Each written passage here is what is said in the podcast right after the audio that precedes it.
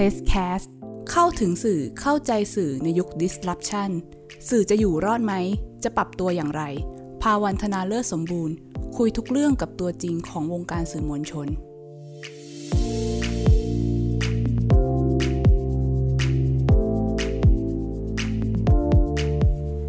ค่ะ สวัสดีค่ะ คุณผู้ฟัง ยินดีต้อนรับเข้าสู่รายการ Presscast เข้าถึงสื่อเข้าใจสื่อกันอีกครั้งเช่นเคยนะคะ วันนี้ค่ะเรามีแขกรับเชิญที่เรียกได้ว่าเป็นผู้ประกาศข่าวที่ถ้าเอ่ยชื่อแล้วก็คุณผู้ฟังอาจจะต้องคุ้นเคยกันเป็นอย่างดีแน่นอน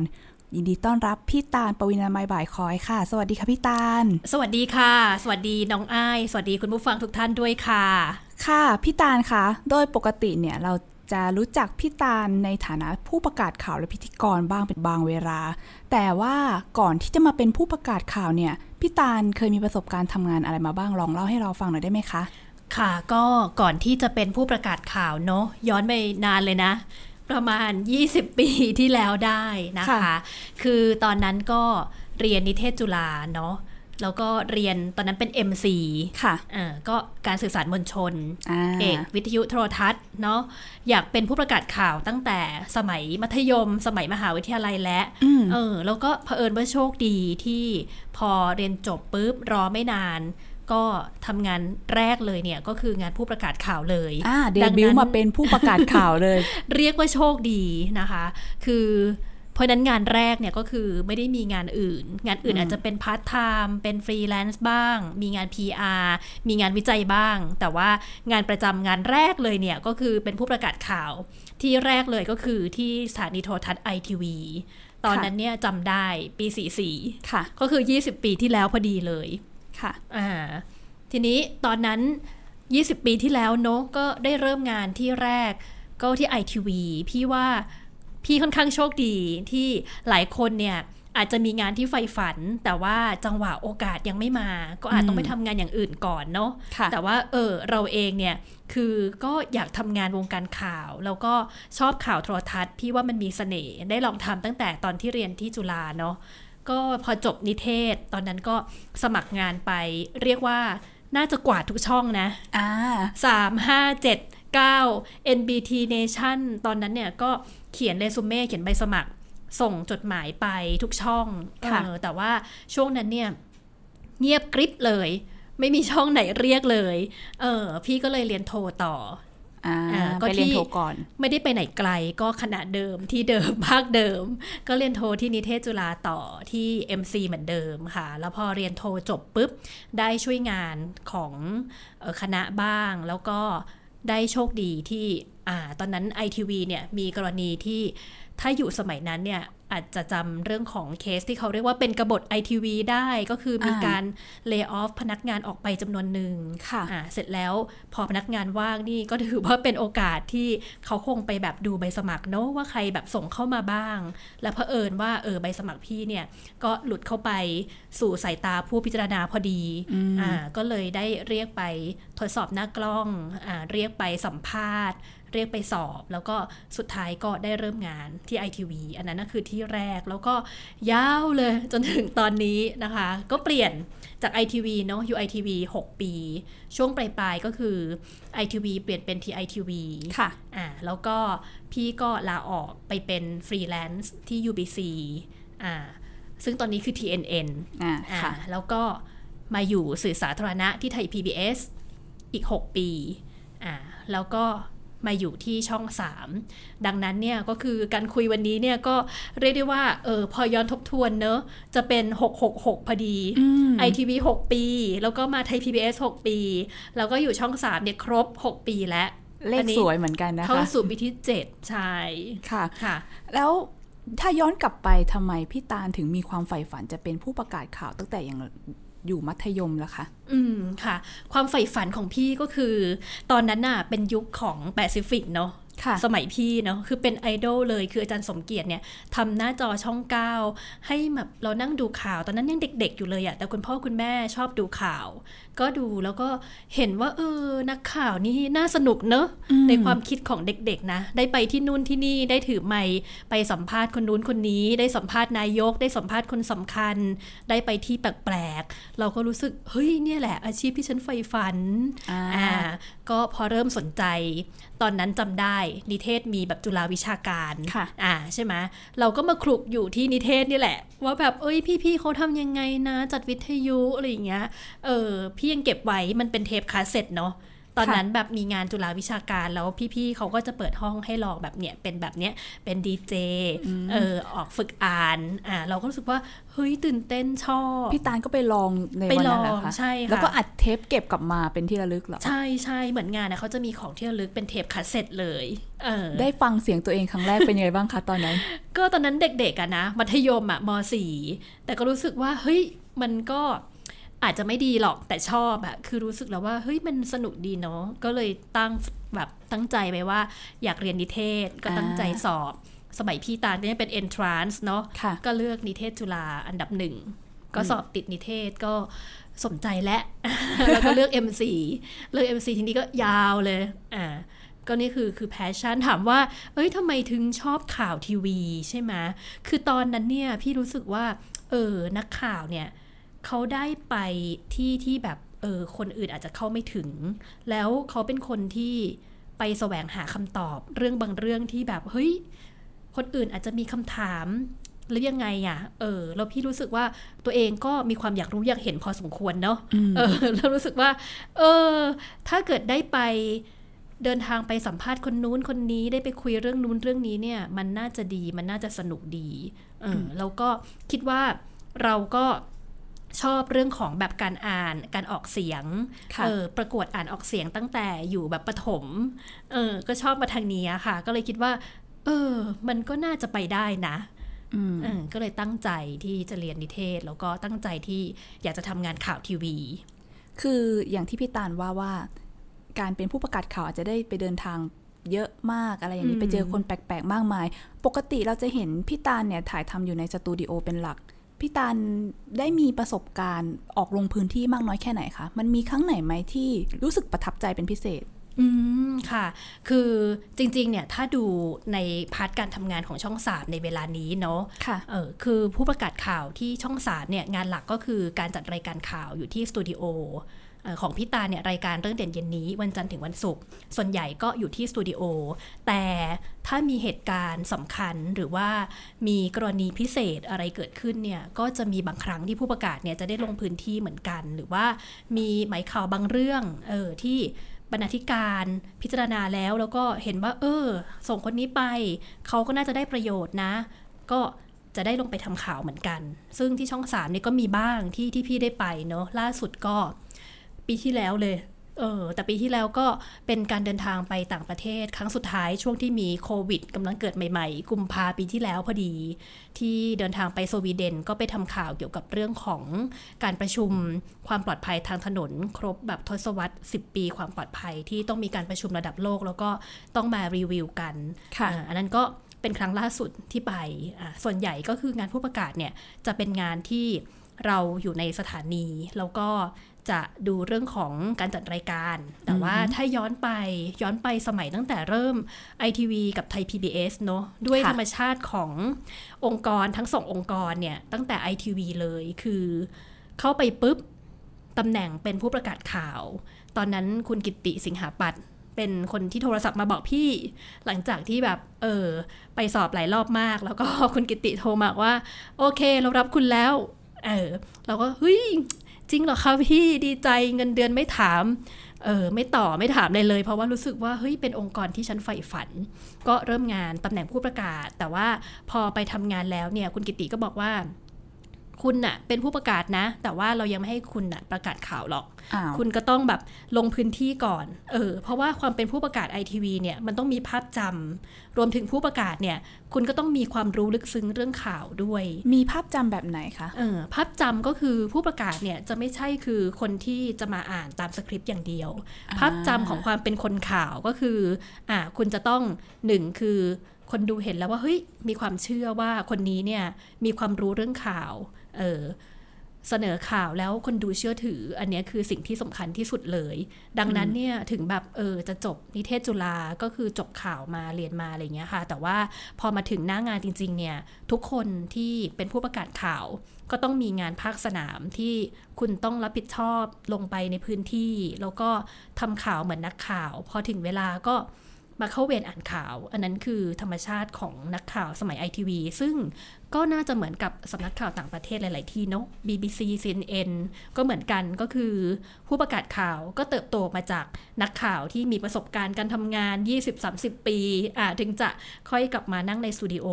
ซึ่งพี่ตันก็ว่าเราอะก็โชคดีที่เราได้เริ่มต้นงานข่าวกับองค์กรข่าวที่เน้นเรื่องข่าวอย่างเข้มข้น แล้วก็มี วิธีคิดก็คือให้ผู้ประกาศข่าวเนี่ยต้องมีความรู้เรื่องข่าว แล้วก็ต้องทำข่าวเป็นอะเอออดังนั้นก็คือพออยู่ไอทีวีเนี่ยก็โชคดีที่เรายังไม่ได้รีบผลีผลามที่จะมาเป็นผู้ประกาศข่าวที่นั่งอยู่ในสตูดิโอค่ะอ่าก็ได้เริ่มทำข่าว ก็เริ่มจากข่าวพยากรณ์อากาศอ่าอืมสมัยนั้นเลยเนาะข่าวพยากรณ์อากาศ ซึ่งอันนั้นเนี่ยเป็นงานที่เอ่อทางกองบรรณาธิการมอบหมายมาให้ เราก็รู้สึกว่าอืมข่าวพยากรณ์อากาศ ความรู้สึกเราคือ มันไม่ท้าเทียบทายกับหรือเปล่าคะเออเทียบกับอาชญากรรมมันน่าจะตื่นเต้นกว่าเนาะหรือว่าเศรษฐกิจมันน่าจะแบบวิเคราะห์วิเคราะห์อะไรอย่างเงี้ยเออ มันไม่ตื่นเต้นท้าทายไหมเออ พี่ก็รู้สึกเหมือนกันเนาะแต่คุณกิติบอกว่าเนี่ยพยากรณ์อากาศเนี่ยมันคือสิ่งที่อยู่รอบตัวเรา สิ่งแวดล้อมแล้วอนาคตเนี่ยคือสิ่งแวดล้อมมันจะเปลี่ยนไป แล้วมันจะมีผลกระทบกับคนอืมเออเพราะฉะนั้นเนี่ยคุณเนี่ยมีหน้าที่ ไปเตือนคนว่าเออสิ่งที่อยู่รอบตัว แล้วมันมีผลกระทบกับคนอื่นเนี่ย อันนั้นนะคือหน้าที่ของนักข่าวพยากรณ์อากาศ เออพอเราฟังแล้วเฮ้ยแบบนี้เริ่มอินแล้วเออแล้วก็เริ่มไปแล้วทีนี้ ทำไปเรื่อยๆ ก็สนุกมันก็จะมีประเด็นที่แบบเฮ้ยพยากรณ์ฉันทำอะไรได้บ้าง มากกว่าการที่เออรายงานว่าวันนี้ฝนฟ้าขนองเป็นบางแห่งฝนตกบางพื้นที่อะไรอย่างเงี้ยอากาศร้อนกับร้อนมากพูดอย่างนี้ทุกวันใช่ไหมเราก็เริ่มแบบเออฝนแปดแดดสี่มันคืออะไรอะไรเงี้ยอืมเออออกไปถามชาวประมงออกเรือไปเอออันเนี้ยก็ก็เริ่มเป็นงานภาคสนามเออที่ถามว่าเออได้ออก งานภาคสนามไหมเนี่ยก็คือเริ่มต้นเนี่ยก็ได้ออกงานภาคสนามแบบเนี้ยค่ะ แล้วก็จะมีไปรายงานสด เวลามีเหตุการณ์สำคัญสำคัญเนาะแล้วก็เออสมัยนั้นเนี่ยไอทีวีเป็นสถานีแรกที่มีการทำข่าวด้วยเฮลิคอปเตอร์อ่าเออเรียกว่า Sky News พี่ก็ขึ้นเฮลิคอปเตอร์ไปทำข่าวเอแล้วคะอก็ดิฉันก็ได้เป็นแบบหนึ่งในทีมของ Sky Report เนาะไปทำข่าวบนเฮลิคอปเตอร์เออซึ่งพอลงมาแล้วคุณกิตติก็บอกว่า เออ รู้สึกว่าเราอะก็มองคุณผิดไป คือเหมือนกับคุณอะดูแบบว่าไม่น่าจะแบบขึ้นฮอรายงานได้อะไรเงี้ย เออ แต่พอทำแล้ว เออ ก็ทำได้เนาะประมาณนั้น นั่นสิ พี่กลัวไหมคะ กับตอนที่ขึ้นฮอลไปทำข่าว จริง ๆอะตอนนั้นอะไม่เกอกลัวน้อยกว่าตื่นตื่นเต้น เออ คือแบบมันตื่นเต้นอะคือ พอได้ขึ้นฮอแล้วมันรู้สึกแบบเฮ้ยมันท้าทายว่ะ มันสนุกอย่างเงี้ยเออกลายเป็นความตื่นเต้นเสียไปใช่อย่างนั้นเออ คือตอนนั้นก็ เป็นเด็กเนาะอายุ 20 กว่ากว่าๆแล้วก็ออฟฟิศก็บอกว่าเออไม่เป็นไรนะ เรามีประกันชีวิตให้สำหรับนักข่าวที่ขึ้นไปทำข่าวบนเฮลิคอปเตอร์เออแล้วก็จริง ๆ ฮอก็เป็นของบริษัทเอกชน ซึ่งเขามี 2 เครื่องยนต์อะไรเงี้ยเกิดเครื่องยนต์หนึ่งดับ มันก็จะมีอีกเครื่องที่ทำงานอยู่เขาก็แบบดังนั้นพนี่ยายามจะบอกว่ามันปลอดภัยแหละเออใช่แล้วก็เราก็ ไปแบบเข้าคอร์สที่ได้ train กับนักบินค่ะอ่ากับทางทีมงานว่าเออข้อปฏิบัติในการแบบรายงานข่าวบนเฮลิคอปเตอร์เนี่ยเป็นยังไงเออซึ่งตอนนั้นพี่ก็ว่าก็เป็นประสบการณ์ชีวิตที่หาได้ยากมากๆเอออคือจริงๆคุณพ่อคุณแม่ที่บ้านก็เป็นห่วงแหละเออว่าเฮ้ยไหวไหมอะเออน่ากลัวเปล่าอะไรอย่างเงี้ยจู่ๆจะปล่อยให้คุณลูกสาวไปขึ้นอืมเฮลิคอปเตอร์รายงานข่าวเสียอย่างนั้น ใช่อ่าค่ะ แต่ก็ทำได้โอ้โหจนแบบว่าจบ ITV จนแบบว่าไม่ได้มีฮอรายงานข่าว แล้วก็ทำไปหลายตอนมาก ส่วนใหญ่เนี่ยฮอมันก็จะมี Impact เวลาเราไปรายงานสถานการณ์อ่าอย่างเช่น เรื่องบุกรุกพื้นที่ป่าอ่าเรื่องปัญหาชายฝั่งถูกกัดเซาะเออมันจะเห็นภาพที่มี Impact รวมไปถึงตอนนั้นสมัยพี่เนาะเหตุการณ์สึนามิอืมค่ะซึ่งก็ได้เฮลิคอปเตอร์ของ ITV นี่แหละที่นำเสนอภาพแรกเออที่ให้คนแบบเห็นภาพว่า เฮ้ย เรือมันไปชนกับ ตึกอยู่ที่ชั้นสามมันใช่เหรอ เออ คือตอนนั้นน่ะ พี่จำได้ว่าพี่เข้าเวรอยู่ แล้วปรากฏว่ามีโทรศัพท์เข้ามา เข้ามาเรื่อย ๆ เลย เป็นชาวบ้านบอกว่า เนี่ยเขาอะแบบเห็นคลื่นมาลูกใหญ่มาก แล้วก็พัดมาทีแล้วแบบคนหายไปเลย ทั้งหมู่บ้าน สายแรกๆเราก็รู้สึกว่า เออพี่คะเราก็นึกว่าเป็นสายป่วนหรือเปล่าอะไรอย่างเงี้ยเออแบบว่าห้ามโทรมาป่วนนะคะ แบบนี้แบบเออไม่ได้นะ แต่ว่าก็มีคนทยอยแบบโทรศัพท์เข้ามา อืมจนหลังๆเนี่ยพอเราเริ่มเช็คข่าวเนาะตอนนั้นคนไทยยังมีความรู้เรื่องสึนามิไม่มากอะไรเงี้ยค่ะว่าแบบเอ้ยถ้าเกิดแผ่นดินไหวเกิดในทะเลแล้วมันมีความเป็นไปได้ที่จะเกิดคลื่นสึนามิเออปรากฏว่าวันนั้นเนี่ยฮอของ Sky Report เนี่ยก็ได้บินไป จากกรุงเทพเนี่ยไปถึงภูเก็ตตอนค่ำๆแต่ว่าพี่ไม่ใช่ทีมแรกที่ไปเนาะตอนนั้นเป็นคุณเจกรัตนาตั้งตระกูล จัดรายการอยู่ด้วยกันนี่แหละ แล้วก็บอกก็บอกว่าอ๋อจัดรายการสองคนปกติ พอมีเหตุการณ์เกิดขึ้น ผู้ชายไปก่อนละกัน ก็คือวันนั้นจัดรายการคนเดียว แล้วก็ให้เพื่อนเนี่ยเออไปกับทีมฮอแล้วสุดท้ายเนี่ยคืนนั้นค่ำๆพี่จำได้เลย เราก็ได้ภาพ ในที่เกิดเหตุ ซึ่งที่เขาบอกว่าโอ้โหเรือเรือใหญ่ๆเนี่ยมันชนแล้วมันคาอยู่ที่แบบเออชั้นสองของตึกนะ เออมันคือจริงเอออันนั้นก็ก็เป็นอีกเหตุการณ์หนึ่งที่ พี่ก็รู้สึกว่า เออเนี่ยแหละมันถูกแล้วที่เราอะเข้ามาทำอาชีพนี้เออมันก็คือส่วนหนึ่งที่เราได้รายงานเออเราได้ช่วยเหลือคนเออเราได้แบบเออนำเสนอมุมมองสิ่งต่างๆ ที่มันเป็นปรากฏการณ์เกิดขึ้นในสังคม ก็ก็ทำทำมาตลอดนะคะแล้วก็พอมาเป็นไทย PBS อ่าพอไทย PBS นี่ ก็ตื่นเต้นอีก คือเป็นคนขี้ตื่นเต้นคือตื่นเต้นทุกครั้งที่ย้ายเออที่มาทำที่ใหม่หรือเปล่าคะเนี่ย จริง ๆ ตื่นเต้นทุกวันเลยเวลาแบบถ้าได้เจออะไรใหม่ๆอะไรอย่างเงี้ย เออ จริง ๆ เดินเข้าร้านสะดวกซื้อแล้วแบบไปเห็น Product ใหม่ๆ พี่ก็ตื่นเต้นแล้ว เออ พอแบบได้ทำงานเป็นองค์กรใหม่อีกอย่างเงี้ย เราก็รู้สึกว่า เฮ้ย สื่อสาธารณะจะเป็นแบบ BBC ไหมอะ เออ เป็นแบบ NHK ไหมอะ ฉันก็แบบมีความคาดหวังเกิดขึ้น เออ ตอนนั้นออกมาเป็นฟรีแลนซ์แล้ว พอรู้ว่า อ่า ไทย PBS จะเป็นสื่อสาธารณะ ก็ไปเขียนใบสมัครที่กรมประชาสัมพันธ์ค่ะจำได้ แล้วก็เนี่ยแหละ ส่งใบสมัครไปก็โชคดีที่ได้เริ่มงานกับไทย PBS ตั้งแต่วันแรกๆที่ไทย PBS เปิดตัวอืมเอออันนั้นก็อีก ยุคต่อมาเนาะที่ที่ได้เริ่มทำกับไทย PBS ก็ก็เหมือนกันก็คือไทย PBS ยังมีหลักการเดิมก็คือคนข่าวเนี่ยผู้ประกาศข่าวก็ต้องคืลงสนามเหมือนกันอืมที่มีความรอบรู้เรื่องข่าว มีประสบการณ์ทางด้านข่าว ดังนั้นผู้ประกาศทุกคนก็จะมี assignment สองอย่างก็คือจะต้องอ่านข่าวในออฟฟิศในสตูดิโอแล้วก็อีก part หนึ่งก็คือคุณต้องมีหน้าที่ที่เป็นนักข่าวด้วยเออดังนั้นที่ไทย PBS ก็จะเป็นแบบนี้ก็อยู่ที่ไทย PBS พี่ตาลก็ได้รับโอกาสให้ดูแลผู้ประกาศข่าว ก็เป็นหัวหน้าผู้ประกาศข่าว ตอนที่อยู่ไทย PBS นะคะ แล้วก็เป็นบรรณาธิการที่ดูรายการด้านสิ่งแวดล้อมกับเทคโนโลยี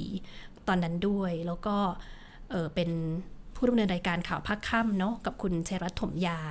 อยู่ไทย PBS ก็เลยจะได้ทำงานค่อนข้างเยอะ แล้วพอเราเติบโตขึ้นเนี่ย มันก็จะมีงานอีกอย่างหนึ่งก็คือ เราก็เริ่มสร้างทีม เริ่มแบบว่า เออ ส่งต่องานต่างๆ ที่เออรุ่นน้องจะได้เรียนรู้ต่อไปเออก็จะภาคสนามเนี่ยก็จะออกออกบ้างเออแต่ส่วนใหญ่ก็คือการบริหารทีม แล้วก็ดูแลว่าเออในทีมผู้ประกาศเนี่ยช่วยจัดเวรการอ่านข่าวของน้องๆ แล้วก็แอดไซน์งานของน้องๆในทีมผู้ประกาศว่าอ่าน้องคนนี้ต้องออกไปทำข่าวอะไร ก็ประสานกับกองบรรณาธิการ งานก็จะเป็นเชิง งานที่แบบว่าเราได้ทำงานผู้ประกาศด้วย แล้วก็งานจัดการด้วยเออตอนนั้นนะที่ไทย PBS ทีนี้ย้ายมาที่ช่องสามอืมอยากค่ะจะถามเลยค่ะว่า พอเปรียบเทียบระหว่างการทำงานในสื่อสาธารณะ อย่างแบบไทย PBS อย่างเนี้ยกับอือฮึสื่อที่เป็นองค์กรธุรกิจ อย่างเช่นช่องสามเนี่ยพี่ตาลจะต้องปรับกระบวนการทำงานหรือว่ามีวิธีคิดอะไรที่เหมือนหรือแตกต่างกันไปยังไงบ้างคะค่ะ ก็เออช่องสามกับไทย PBS เนี่ย พี่ตอนย้ายมาก็ตื่นเต้นอีกแล้วเพราะรู้สึกว่า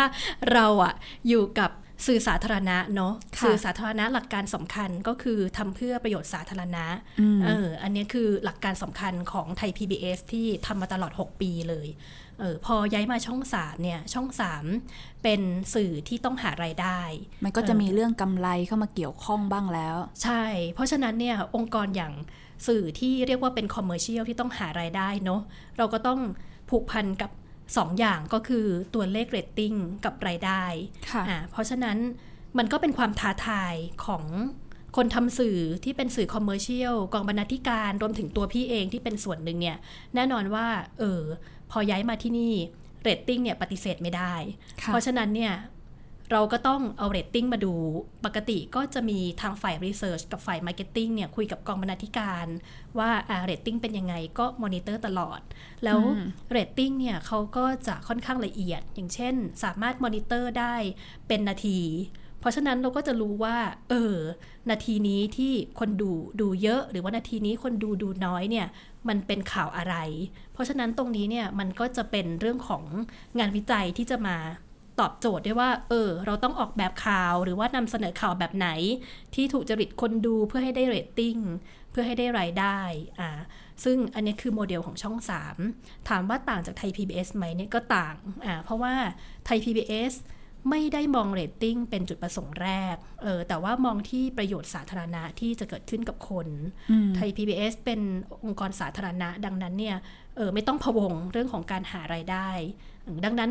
เออตั้งแต่วิธีคิดประเด็นข่าวการออกแบบรายการต่างๆ เนี่ย มันก็แตกต่างกันแล้วอืมระหว่างสองสื่ออืมทีนี้มันจะไม่มีคอน FLICT หรอคะ ในเมื่อเราแบบว่าอาจจะต้องออกแบบข่าวที่มันเรียกเรตติ้งได้เยอะ ซึ่งมันอาจจะเป็นข่าวแบบอาชญากรรมค่ะต้องมีความเร้าความน่าสนใจอะไรอย่างนี้เยอะ แต่มันอาจจะเป็นข่าวที่คนอาจจะมองว่ามีแต่ดราม่าเยอะเกินไปหน่อยหรือเปล่า มันอาจจะไม่ได้แบบเอ่อ ชี้ชี้นำสังคมขนาดนั้น พี่ตาลคิดว่ายังไงบ้าง เราจะในฐานะที่ทำงานอยู่ในองค์กรสื่อที่เป็นธุรกิจแบบเนี้ยเราจะเวทระหว่างหน้าที่สื่อกับการหาเรตติ้งกันยังไงดี อืมค่ะ ตรงนี้แหละที่เรียกว่าเป็นความท้าทาย แล้วก็เป็นความตื่นเต้นของคนทำสื่อด้วยเนอะว่าคุณจะจัดการยังไงค่ะ อย่างปรากฏการณ์ที่เราเห็นตอนนี้แหละ ใช่ไหมว่าสื่อแข่งขันกันเยอะทีวีเนี่ยตอนนี้ก็ต้องบอกว่าอ่าถูก disrupt ทั้งเรื่องของเทคโนโลยี มีพอดแคสต์ มีสื่อออนไลน์ แล้วก็มีเรื่องของพฤติกรรมคนดูที่เปลี่ยนไปทีวีมีเยอะช่องมากขึ้น เออ อันนี้คือโจทย์สำคัญเลยที่ เอ้ยจะทำยังไงดี ซึ่งก็กลายมาเป็นโจทย์วิจัยของงานพี่ด้วยเนอะอ่าพี่ก็แบบทำวิจัยประเด็นนี้เป็นหัวข้อของดุษฎีนิพนธ์ด้วย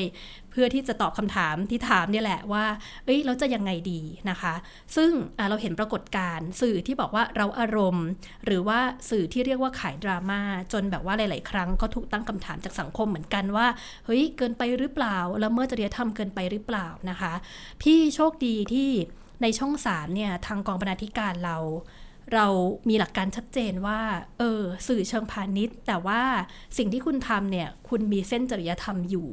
อ่าดังนั้นเนี่ยการนำเสนอต่างๆเนี่ย อย่างที่บอกคือมันต้องไปด้วยกันก็คือ 1 คือเรตติ้งต้องได้ เพราะว่ามันสัมพันธ์กับเรื่องรายได้ที่บ่งบอกถึงเรื่องของความอยู่รอดของตัวช่อง แล้วก็ความอยู่รอดของพนักงานรวมถึงนักข่าว แต่ว่าสิ่งสำคัญที่มันลืมไม่ได้แล้วมันแบบละเมิดไม่ได้ เพิกเฉยไม่ได้ก็คือเรื่องของจริยธรรมนี่แหละค่ะ ว่าเออช่องสามเนี่ยก็มีบรรทัดฐานเรื่องของจริยธรรมในการนำเสนอ คือข่าวที่นำเสนอเนี่ยเราก็ ออนำเสนอประเด็นข่าวที่มีผลกระทบกับคนหมู่มาก มีผลกระทบกับสังคมเออข่าวที่เออเรียกได้ว่านำเสนอไปแล้วเนี่ยเขาก็จะได้ประโยชน์ อันนี้คือหลักการที่สำคัญเออส่วนมูดแอนโทนหรือว่าวิธีการนำเสนอลีลาเพื่อที่ นำเสนอแล้วเนี่ยให้คนดูติดตามตลอดเพื่อได้เรตติ้งเนี่ยอันนี้ก็คือเรียกว่าเป็นแบบศิลปะเนาะที่จะนำเสนอของแต่ละช่อง แต่ว่าสิ่งที่สำคัญที่ต้องแบบขีดเส้นใต้เลยเนี่ยก็คือเรื่องนี้ที่ที่พี่ว่ามันทำให้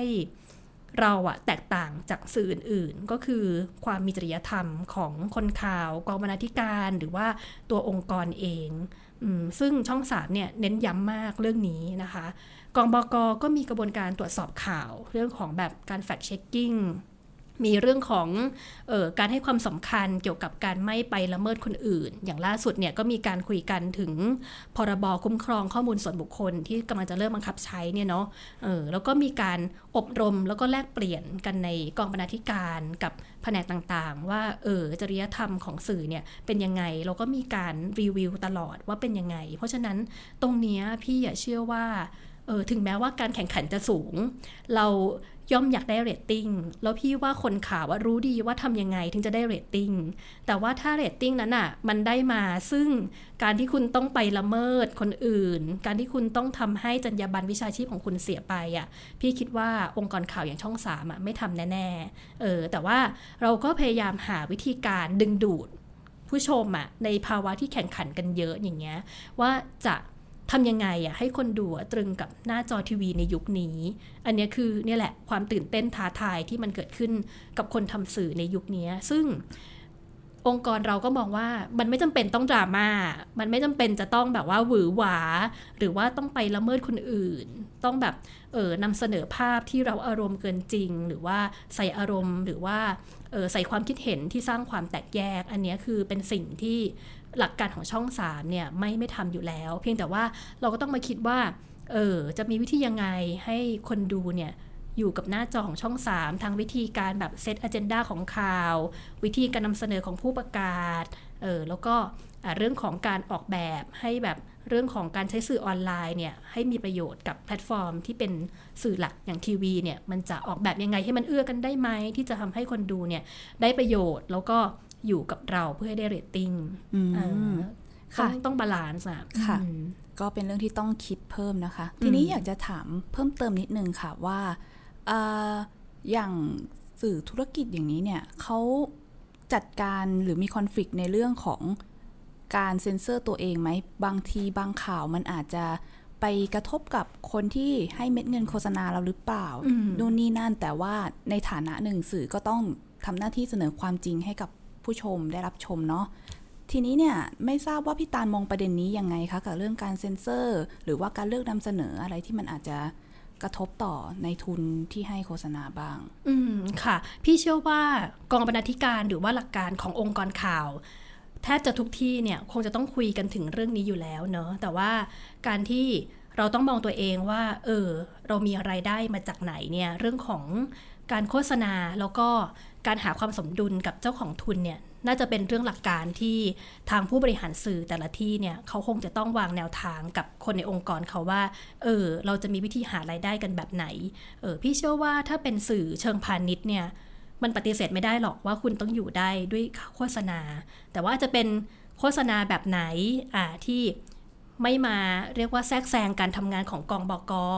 เออหรือว่าเราจะมีวิธีการ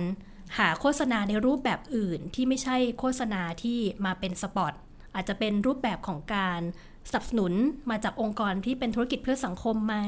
อ่าหรือว่าเออเราจะมีวิธีการออกแบบให้มีรายได้เนี่ยมาจากช่องทางไหนเนี่ยอันนี้พี่ว่าแต่ละองค์กรเนี่ยเขาคงจะต้องออกแบบกัน แต่ว่าอย่างที่บอกคือพออุตสาหกรรมสื่ออย่างทีวีเนี่ยไปผูกพันกับเรื่องของเรตติ้งซึ่งตอนนี้ก็มี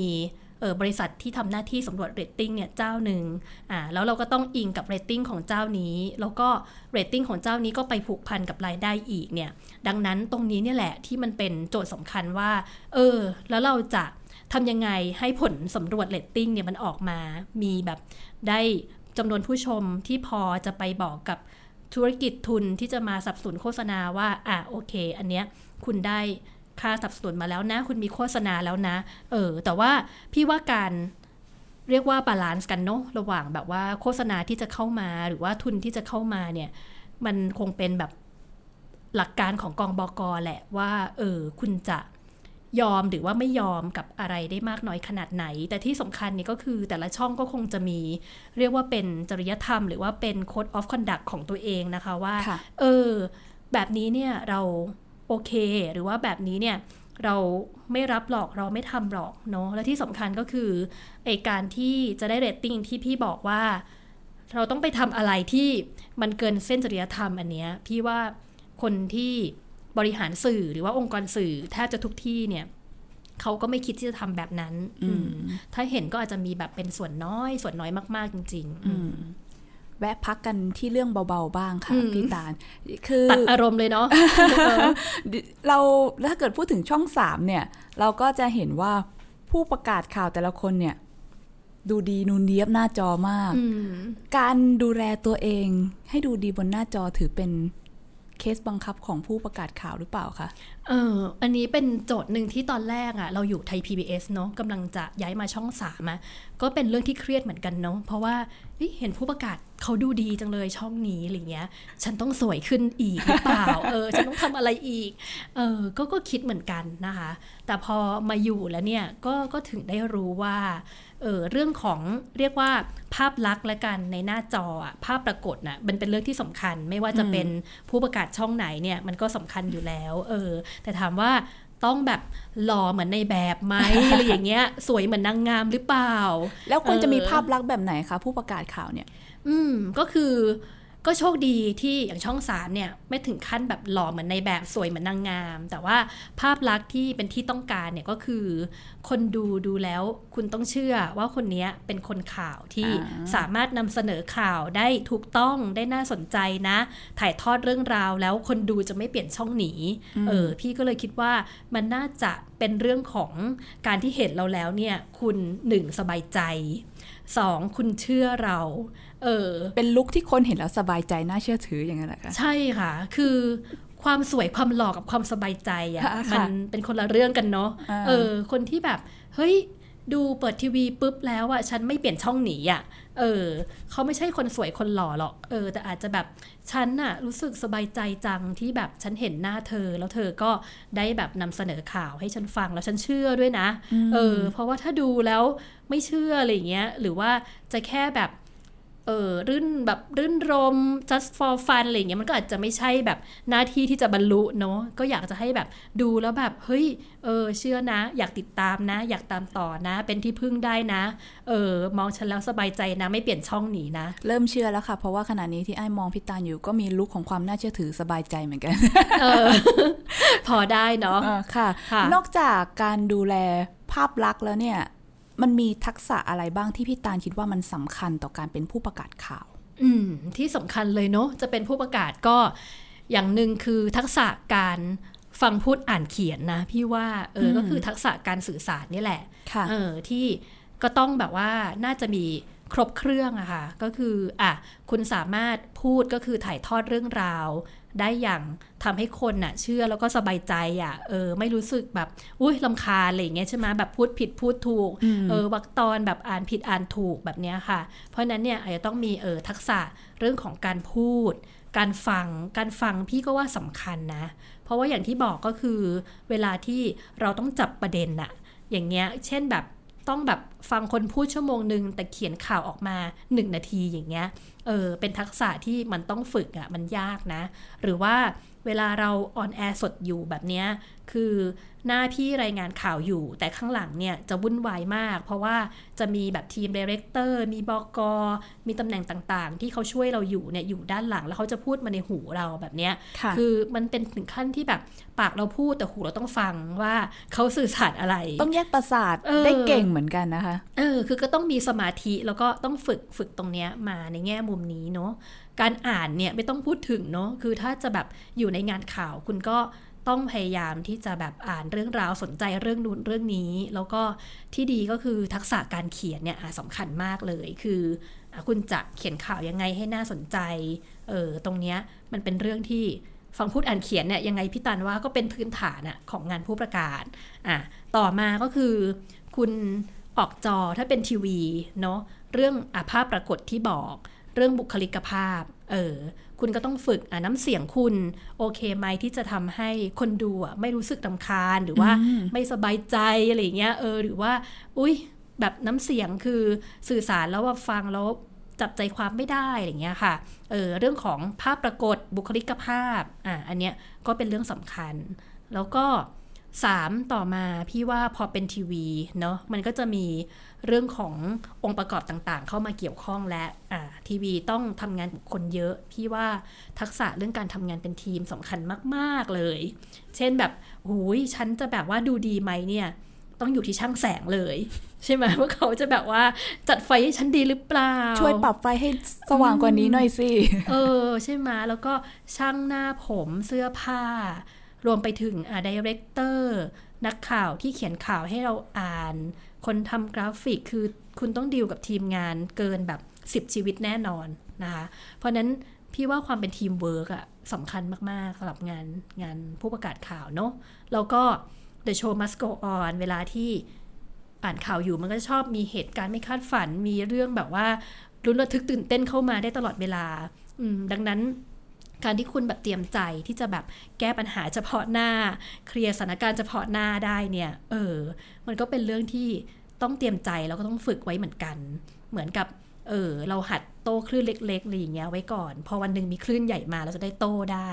เอออันนี้คือสำคัญเลยเพราะว่าต่อให้คุณน่ะไม่พลาดมา สักปีหนึ่งเนี่ยไม่เคยพลาดเลย แต่มาพลาดวันเดียวเนี่ย แล้วเดี๋ยวนี้โซเชียลก็จะมีการแบบว่าบันทึกเอาไว้เนาะเพราะฉะนั้นเนี่ยคือโอคนนี้พลาดแล้ว มันก็จะติดไปเลยอย่างเงี้ยไปเสิร์ชดูก็จะเจอ เพราะฉะนั้นเนี่ยทุกวันนี้ก็ทำงานมานานแล้วก็พยายามไม่ให้พลาดพลาดน้อยๆ ไม่ให้มีความผิดครั้งใหญ่หลวง อันนี้คือสิ่งที่สำคัญมาก มีประสบการณ์ครั้งไหนที่แบบตื่นเต้นท้าทาย The Show Must Go On ที่สำหรับพี่ตาลไหมคะในการออกอากาศ อืม จริงๆอะมีเยอะนะ คือทุกวันมีเนี้ยเยอะด้วยเหรอ ใช่คือทุกวันมันก็เป็นความตื่นเต้น เอาแบบรูทีนของความตื่นเต้นเนาะก็คืออะข่าวที่เข้ามาเนี่ยบางทีเป็นข่าวสดข่าวด่วน ที่แบบเราต้องรายงานเลยโดยที่ไม่มีบทมาอย่างเงี้ยค่ะค่ะอ่าดีเรคเตอร์ก็จะสั่งมาในหูขณะที่เราพูดเนี่ยแหละว่า ต่อไปจะเป็นข่าวอะไร คือต้องพูดประเด็นอะไรอะอืมอันเนี้ยก็คือเฮ้ยก็ตื่นเต้นแล้วนะ ว่าแบบเออฉันต้องรายงานยังไงเรียบเรียงเนื้อหาอ่าถ่ายทอดสีหน้ายังไงไปต่อยังไงอะคุยกับเพื่อนยังไงอะไรอย่างเงี้ยเอออันนี้ก็คือเป็นความตื่นเต้นแบบ routine เนาะแบบที่สองก็คือ ความตื่นเต้นกับเหตุการณ์ที่ไม่คาดคิดที่มันอาจจะเกิดขึ้นโดยไม่รู้ตัว เอออย่างเช่น ตอนที่พี่อะมาอยู่ช่อง 3 ปีแรก ๆ เนี่ย ตอนนั้นช่อง 3 ก็มีเฮลิคอปเตอร์เหมือนกันอ่าขึ้นเฮลิคอปเตอร์อีกแล้วเหรอคะเออมีเฮลิคอปเตอร์คือจริงๆตอนนั้นเขามีทีมของเขาอยู่แล้วแหละ แล้วก็ตอนนั้นมันเป็นน้ำท่วมเมื่อ 6 ปีที่แล้วน้ำท่วมเหนือออ่าเออ ซึ่งพี่ก็มาเป็นผู้ประกาศเนี่ยจัดรายการตอนบ่ายๆเออ ก็ กำลังจะแบบ เออ เข้ารายการกำลังจะ chill เลยอะไรอย่างเงี้ย เออ เสร็จแล้วเขาก็ประเมินแล้วว่า เฮ้ย น้ำท่วมเนี่ย เราควรต้องไปนะ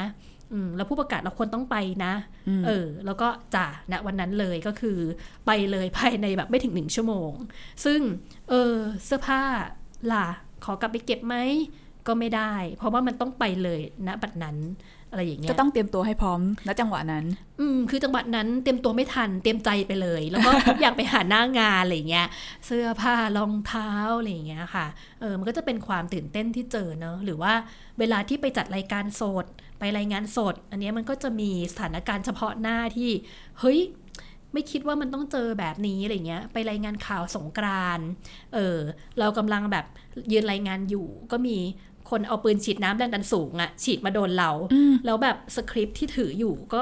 ปลิวขาดกระจุยไปหมดโอ้เลยอะไรอย่างเงี้ย เออ แล้วแบบอ้าวยังไงล่ะไม่มีบทแล้ว ก็ต้องด้นต่อไปจนจบให้ได้อะไรอย่างเงี้ยค่ะ คืออันนี้ก็เป็นแบบ เออ อันนี้สิ่น่าตื่นเต้นจริงที่าค่ะต้องเจอเอออันเนี้ยตื่นเต้นเนอะหรือว่าเออช่วงที่พี่อยู่ไทย PBS เนี่ยมันก็จะมีอะเหตุการณ์สำคัญของบ้านเมืองที่เป็นประวัติศาสตร์ใหญ่ ๆ เลยที่เราทำข่าวกันมาต่อเนื่องยาวนานมาก การชุมนุมทางการเมืองอ่า มีเรื่องน้ำท่วมใหญ่ อันเนี้ยอันนี้ก็ตื่นเต้นของจริงเลย แล้วก็มันก็ต้องแบบเหมือนกับว่าฝึกทักษะแล้วก็องค์กรก็ต้องเรียนรู้ไปด้วยกันว่า เอ้ย มีเหตุการณ์แบบนี้เราจะนำเสนอแบบไหน อย่างตอนที่มีชุมนุมทางการเมืองเนี่ย พี่ตันก็ว่าตัวเองก็โชคดีที่ได้รับโอกาสในการที่จะจัดรายการสด เออ แล้วพอเป็นสดแล้วมันเป็นเหตุการณ์แบบนั้น เราก็ต้องระมัดระวังมากว่า เฮ้ยคำพูดของเรา การนำเสนอของเราเนี่ยการใช้คำของเราเนี่ยมันมีความหมาย แม้แต่ว่าเสื้อผ้าที่เราใส่อย่างเงี้ยเออมันก็ถูกตีความได้เออเพราะฉะนั้นเนี่ยมันต้องแบบระมัดระวังมากเลยอย่างเงี้ยค่ะ เราก็ได้เรียนรู้แล้วก็อย่างหน้าจอเนี่ยเวลามีเหตุการณ์ปุ๊บ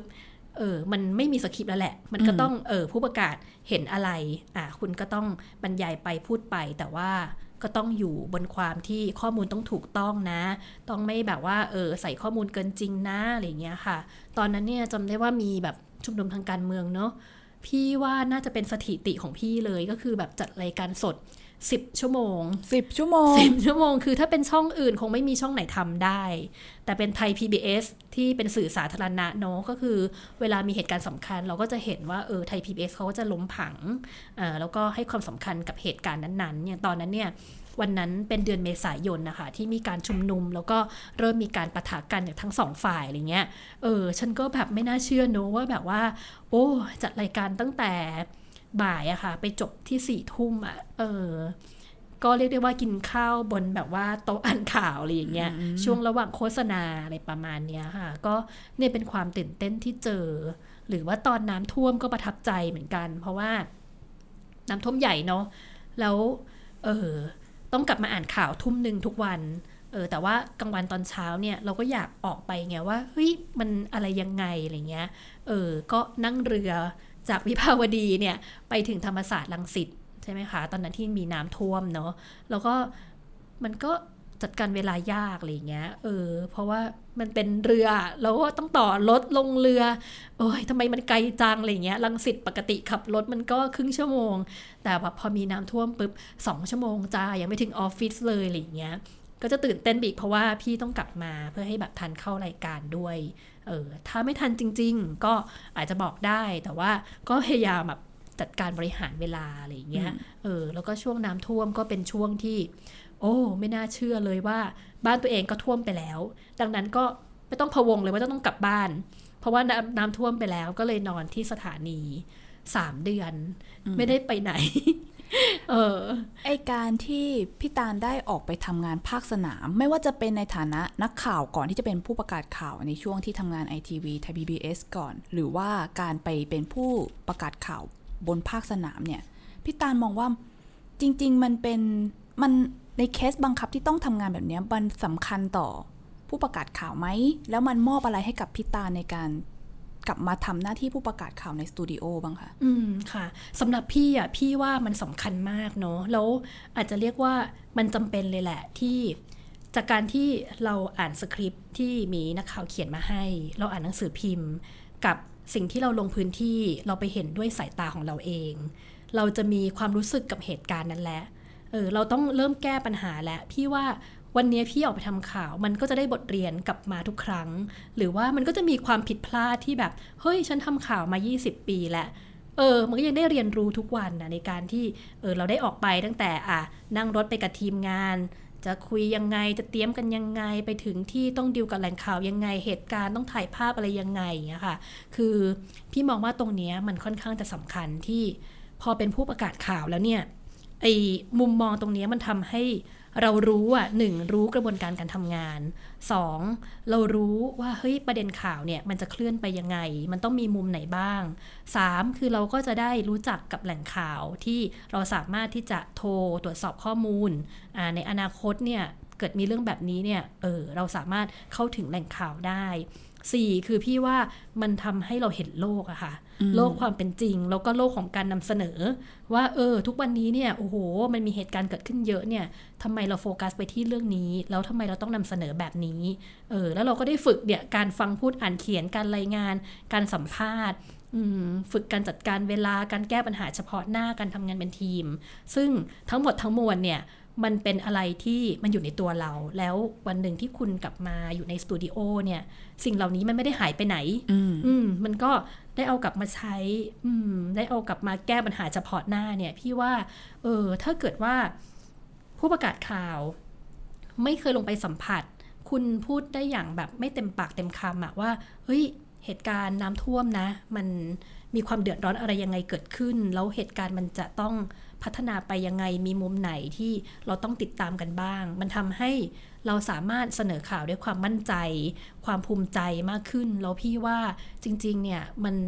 มันทำให้เราเห็นชีวิตเลยแหละ ซึ่งพี่ว่าการมองเห็นชีวิตคนเนี่ยมันมีผลให้เราเนี่ยไม่ใช่แค่อ่านตามสคริปต์ที่เขาส่งมา แต่เราจะมีตัวหนึ่งที่พี่ว่าตัวนี้มันเป็นจุดที่สำคัญของคนทำสื่อที่บอกว่า เออพอมาอยู่ในสื่อเชิงพาณิชย์หรือว่าเป็น commercial แล้วเนี่ย ต้องยึดอะไรเนี่ย พี่ว่าตรงนี้พอมาเห็นชีวิตแล้วเนี่ย เราจะมีความรู้สึก ใจเขาใจเราเออสิ่งอะไรที่ถ้าเป็นเราแล้วเราไม่อยากให้มันเกิดขึ้นแบบเนี้ยเราก็จะไม่ทำเพราะฉะนั้นเนี่ยพอเราลงไปแล้วเนี่ยโอ้โห เราไปเห็นคุณแม่ร้องไห้ฟูมฟายเพราะว่าลูกชายถูกรถเมทับเออเราก็จะไม่มีคำถามว่าคุณแม่รู้สึกยังไงเออเพราะว่ามันก็คือซิมพัตตีหรือว่าเออความรู้สึกใจเขาใจเราอะเอาแค่แบบว่าคำถามง่าย ๆ ว่า เออ ถ้าเราเจอเหตุการณ์แบบเนี้ย เออเราอยากให้นักข่าวเขาปฏิบัติกับเรายังไง เออเรา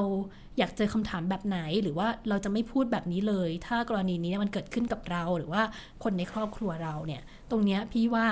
เออทฤษฎีบอกกันหรือว่าแนวปฏิบัติบอกกันเนี่ยมันเข้าใจแต่ว่ามันต้องให้คุณนะลงไปสัมผัสนะแล้วคุณจะแบบรู้สึกเลยว่า เออ เหตุการณ์เดียวนี่แหละ แต่มันจะติดตัวเราไปตลอดทั้งชีวิตเนี่ยว่าเราอะจะ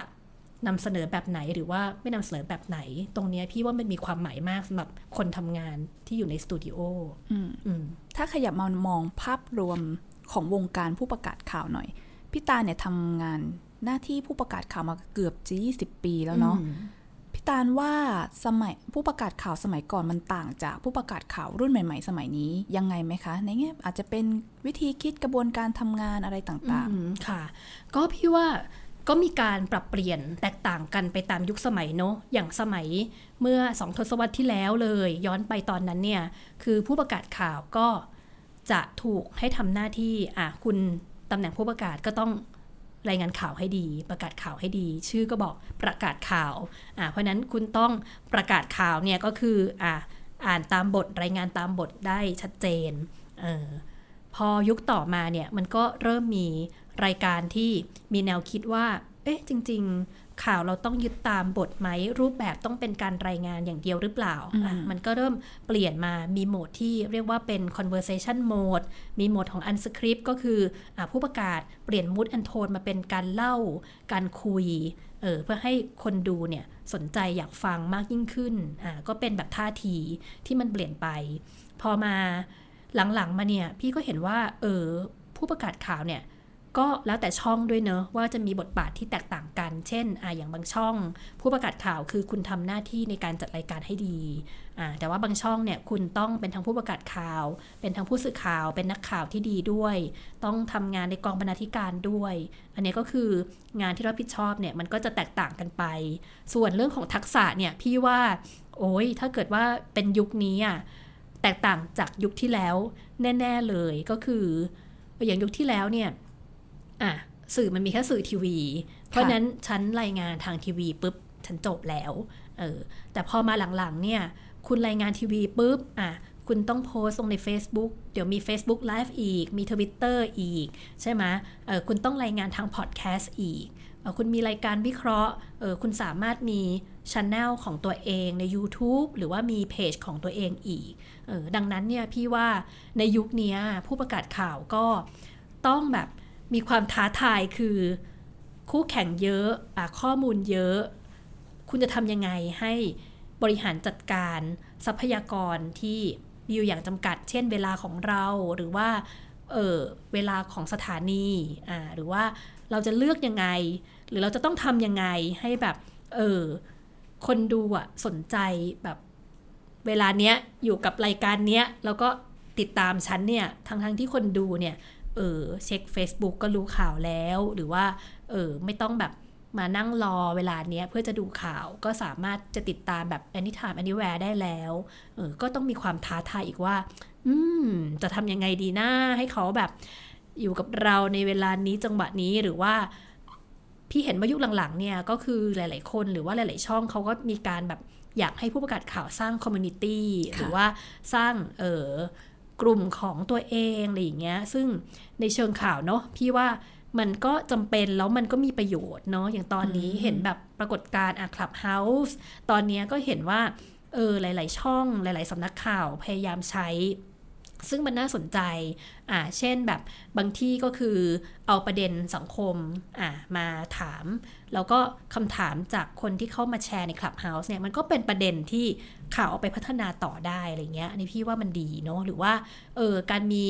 เพจมี YouTube ให้คนเข้ามาเขียนคอมเมนต์มันก็คือ engagement ที่เออถ้าเรารับฟังความคิดเห็นของเขาเนี่ยหรือว่ามีคำถามอะไรที่เฮ้ยถามไปแล้วแล้วเขาช่วยส่ง feedback กลับมาเนี่ยมันก็ช่วยเอามาพัฒนาตัวเนื้อหาหรือว่าวิธีการนำเสนอได้ อันเนี้ยมันก็เป็นสิ่งที่พี่ว่าพอเป็นยุคนี้ปุ๊บเนี่ยคุณก็ต้องคิดว่า เออ เรามีสื่อหลาย ๆ แพลตฟอร์ม มีสื่ออีกเยอะมากที่เราสามารถหยิบมาใช้ได้ให้เป็นประโยชน์กับงานข่าวเราเนี่ย เราจะ จัดการมันยังไงหรือว่าต้องไปแบบเออเพิ่มทักษะเพิ่ม skill ตรงไหนอะไรอย่างเงี้ยเอออย่างเช่นพี่ตาลมาในยุคแบบทีวีอย่างเดียวเนาะตอนแรกๆ เพราะนั้นเวลา 8 ชั่วโมง ฉันก็อุทิศให้งานทีวี หน้าจอฉัน 2 นาทีเนี่ย ฉันใช้เวลานั่งดูภาพ นั่งเลือกเสียง ฟังดูภาพทุกช็อตอะไรเงี้ย กว่าจะเขียนข่าวออกมาอะไรเงี้ย อืม ใช้เวลาทั้งหมดเลย ทั้งวัน แต่ยุคนี้คือ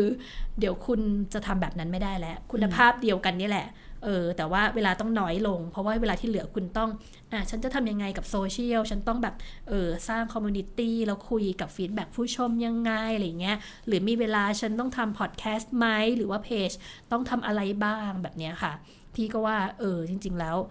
ยุคนี้มันก็มีทั้ง สิ่งที่มาช่วยเราทำงานเนาะคือข้อมูลหาง่าย เออ แล้วก็มี tools เยอะ แต่ว่าสิ่งที่เป็นความท้าทายก็คือ เนี่ยแหละพอมันมี Data เยอะมีคู่แข่งมากขึ้นเเทคโนโลยี disrupt ข่าวบนหน้าจอ อ่า เพราะนั้นเนี่ย โจทย์ก็คือจะทำยังไงให้เราเนี่ยมีผู้ชมแล้วก็ผู้ชมอยากชมเราอืมมีอีกโจทย์หนึ่งแล้วก็อยากขอฝากเป็นคำถามสุดท้ายแล้วกันค่ะสำหรับเทปนี้ก็คือ นอกจากจะมี Data เยอะมีข้อมูลเยอะที่นักข่าวจะต้องรับมือแล้วเนี่ย ในยุคที่เราเรียกว่าใครก็อาจจะเป็นสื่อได้ อาจจะทำหน้าที่เป็นนักข่าวหรือกระทั่งเป็นคนเล่าข่าวได้ในยุคนี้คนที่เรียนอยู่สายนิเทศหรือจบสายนิเทศอย่างเราๆเนี่ยจะอยู่กันยังไงดี อืม อันนี้เป็นคำถามอนาคตเราเลยเนอะค่ะ ใช่ค่ะ อนาคตของเราเลยว่า เอ้ย แล้วเออจะอยู่ยังไงนิเทศศาสตร์จูนาลิซึมจะล่มสลายไปหรือเปล่านะคะ คนก็มีคำถามนี้เกิดขึ้นเนอะใช่คือปรากฏการณ์ตอนนี้เนี่ยเราบอกว่าทุกคนเป็นสื่อได้เรามีคำพูดนี้ทุกคนเป็นสื่อได้ แต่พอมานั่งนึกแล้วทุกคนเป็นสื่อได้จริงหรือเปล่าเนี่ยเออพี่ตาลว่าความแตกต่างของคนที่ ถ่ายภาพได้ คนที่ถ่ายภาพแล้วโพสเฟซได้ คนที่ถ่ายภาพโพสเฟซแล้วก็เขียนเวลา 15นาฬิกามีเหตุการณ์ไฟไหม้เกิดขึ้นที่ย่านนี้ เออ มันแตกต่างจากคนที่เป็นนักข่าวยังไง เออ คนที่ทำแบบนี้ใคร ๆก็ทำได้ เพราะว่าเรามีมือถือเราสื่อสารได้ทำได้แล้ว แต่ความเป็นนักข่าว ความเป็นนักสื่อสารมวลชนเนี่ย พี่ว่าความแตกต่างก็คือหนึ่งเรามี เส้นของจริยธรรมตรงนี้ที่เราคุยกันทั้งรายการเนี่ยว่า เฮ้ย ถ้าเกิดว่ามันไปละเมิดคนอื่น เออหรือเรานำเสนอข้อมูลที่เป็นข้อมูลหลอกลวง พูดไม่จริง เออ เราต้องรู้แก่ใจว่า เฮ้ย ฉันนำเสนอไม่ได้นะ อืม trust คือสิ่งที่ เออ เราพูดกันมาตั้งแต่ตอนเรียนเนาะแล้วพี่ว่ามันเป็นคุณค่าที่สำคัญนะที่ถ้า เราสร้างความน่าเชื่อถือให้มันเกิดขึ้นได้เนี่ยเราจะแตกต่างจากคนที่อะเรียกว่าใครๆก็เป็นนักข่าวได้ แตกต่างจากยูทูบเบอร์หรือว่าแตกต่างจากอินฟลูเอนเซอร์เพราะว่านักข่าวเราเนี่ยหนึ่งคือเราพูดเรื่องของจริยธรรมเออสิ่งที่มันเป็นจริยะอะของอาชีพเนี้ยแล้วเรายึดมันเนี่ยพี่ว่าวันหนึ่งอะมันคือคุณค่าแล้วคนก็จะศรัทธาเรา วันหนึ่งที่เฮ้ยน้ำท่วมอะคุณจะ ติดตามใครฟังใครอะคนก็ต้องเปิดไทย PBS ไหมอะเพราะว่าเออเป็นสื่อที่ให้ข้อมูลทั้งเรื่องของสถานการณ์ มีการวิเคราะห์ ให้ข้อมูลถูกต้องอมีหลักวิชาการมีข้อมูลรอบด้าน เออพี่ว่าเนี่ยแหละคือสิ่งที่เป็นสิ่งคุ้มกัน แล้วก็มันก็จะอยู่แบบนี้เพราะว่าวันหนึ่งอะในอนาคตน่ะมันยิ่งจะมีความซับซ้อนในข้อมูล สังคมมันก็จะยิ่งมี เรื่องที่ขาดจริยะมากขึ้นน่ะ เออ แต่ว่าพี่ว่าถ้าเกิดคนข่าวหรือว่าสื่อไหนเนี่ยที่เรายึดหลักการตรงนี้แบบไม่เป๋อะคือยืนหยัดว่าฉันน่ะจะแบบว่าสร้างแวลูด้วยความน่าเชื่อถือ